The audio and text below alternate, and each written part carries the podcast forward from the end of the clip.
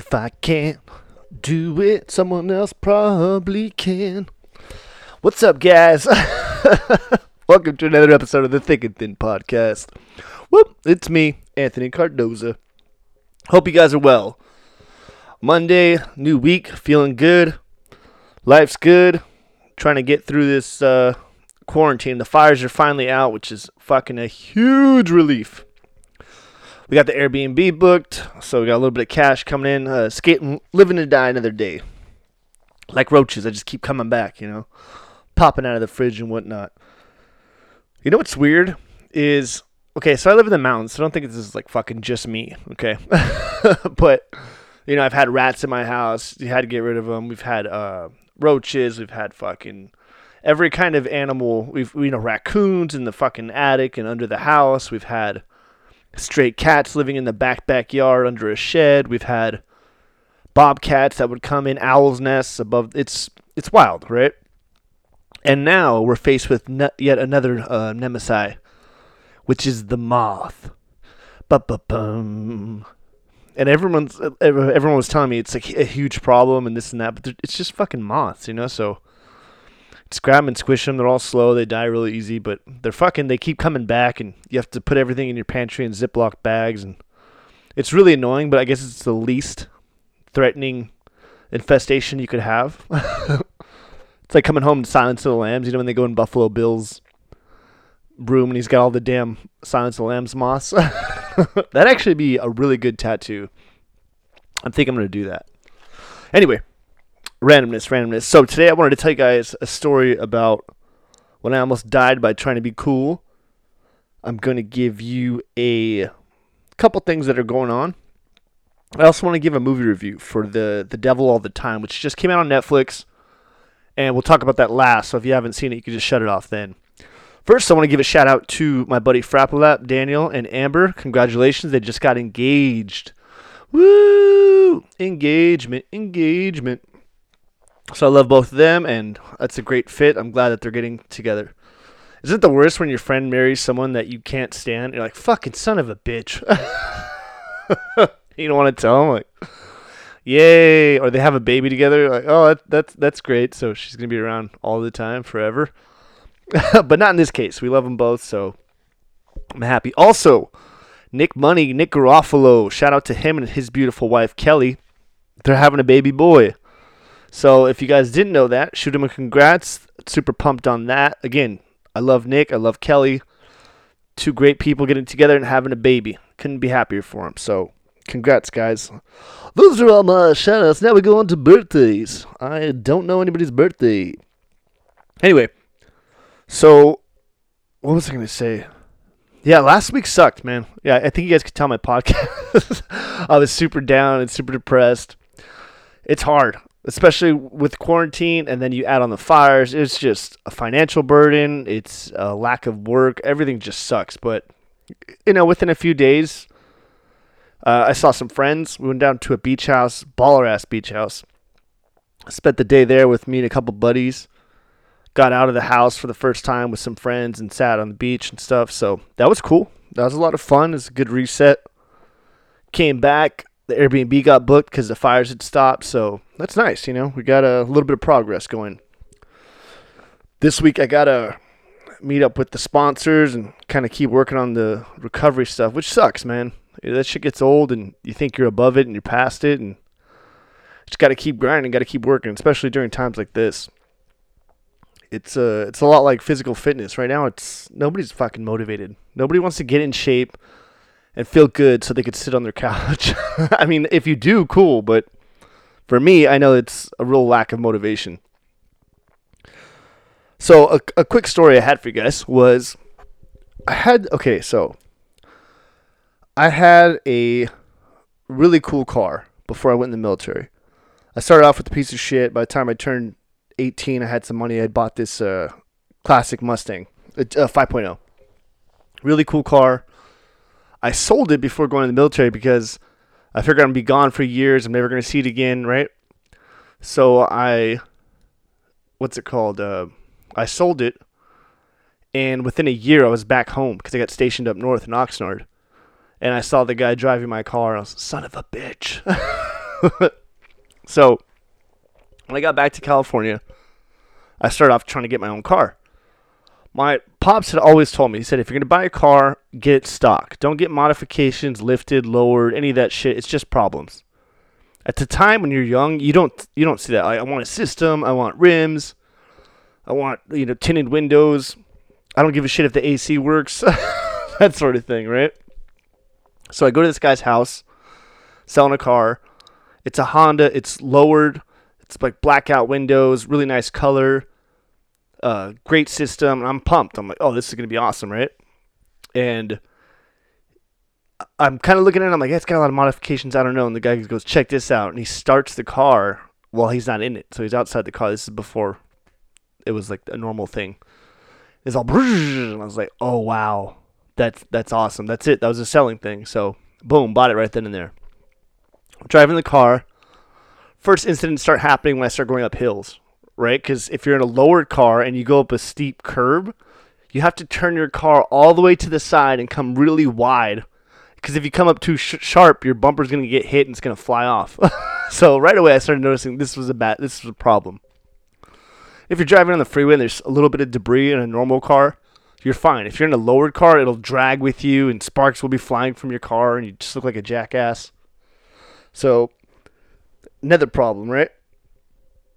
Now, first time this happened, I was probably just in my car, sitting there. You, you put it in, in neutral, right? So if you're in a stick shift, you can leave it in gear, which means it's engaged, ready to go, or you can leave it in neutral. So you're supposed to put the car in neutral when you stop. Pull the parking brake up and exit the vehicle. Now, I had left it in gear, so when I turned it on automatically, it started jumping because it tries to, to go on its own. So it hopped a few feet. I'm like, ah, freaking out. And actually, I was at my buddy's restaurant. So I left it in gear because I was excited. I wanted to show them the car. I was all pumped. So I get out of the car. I left it in gear. I'm like, check this out, guys. I start it and it starts taking off. Now there's an Indian restaurant across from his and it starts hopping towards it like it's going to go through the restaurant. and it didn't just go a few feet. This thing was hopping. So I'm like, ah, trying to catch my car. I'm trying to stop it. I'm trying to pull. And then I almost got crushed because I tried to go in front of it, which you're never supposed to do. Something's falling, you know, pull from the back. So I'm trying to stop this car, which is not going to happen. I'm like 120 pounds and I'm trying to pull a, a ton vehicle backwards. That's not going to happen. So I almost died there. I almost got run over by my own car in, in a parking lot trying to show my friends. Second time this happens, I actually gave it to my brother and my brother drove it around the block, and he left it in gear. So I'm talking to my sister, and we're on the stairs looking at the neighbor's house. It's apartment complexes. So I'm talking to her about it. I'm like, check this out. I'm far away. I push the button and it starts. Now the only car that's next to it is a, a like a Mercedes SUV, and it's probably a good 150 feet in front of it parked. Right, so it's pretty empty. I push the button, the car starts hopping again, this thing's basically taking off on its own. so it drives and it slams into the back of this car on its own. And I'm just like, oh my God. I'm screaming, running down the stairs with the car. And I remember I had this look of total stun. Like, I just felt so fucking stupid because I crashed when I wasn't in the car. And just straight bewilderment. How did this happen?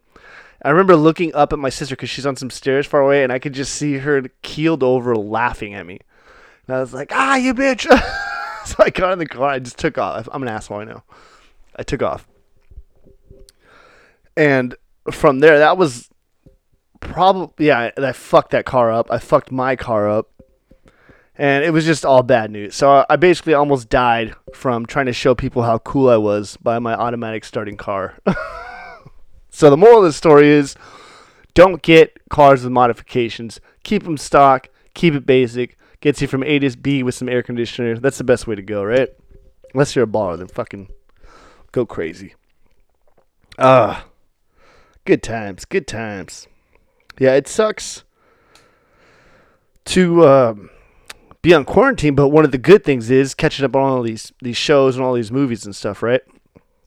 Before I go into the movie review, I had been watching this show on Netflix called Hell on Wheels. I don't know if you guys ever saw it, but if you guys are a fan of the shoot 'em up western styles, I love that shit.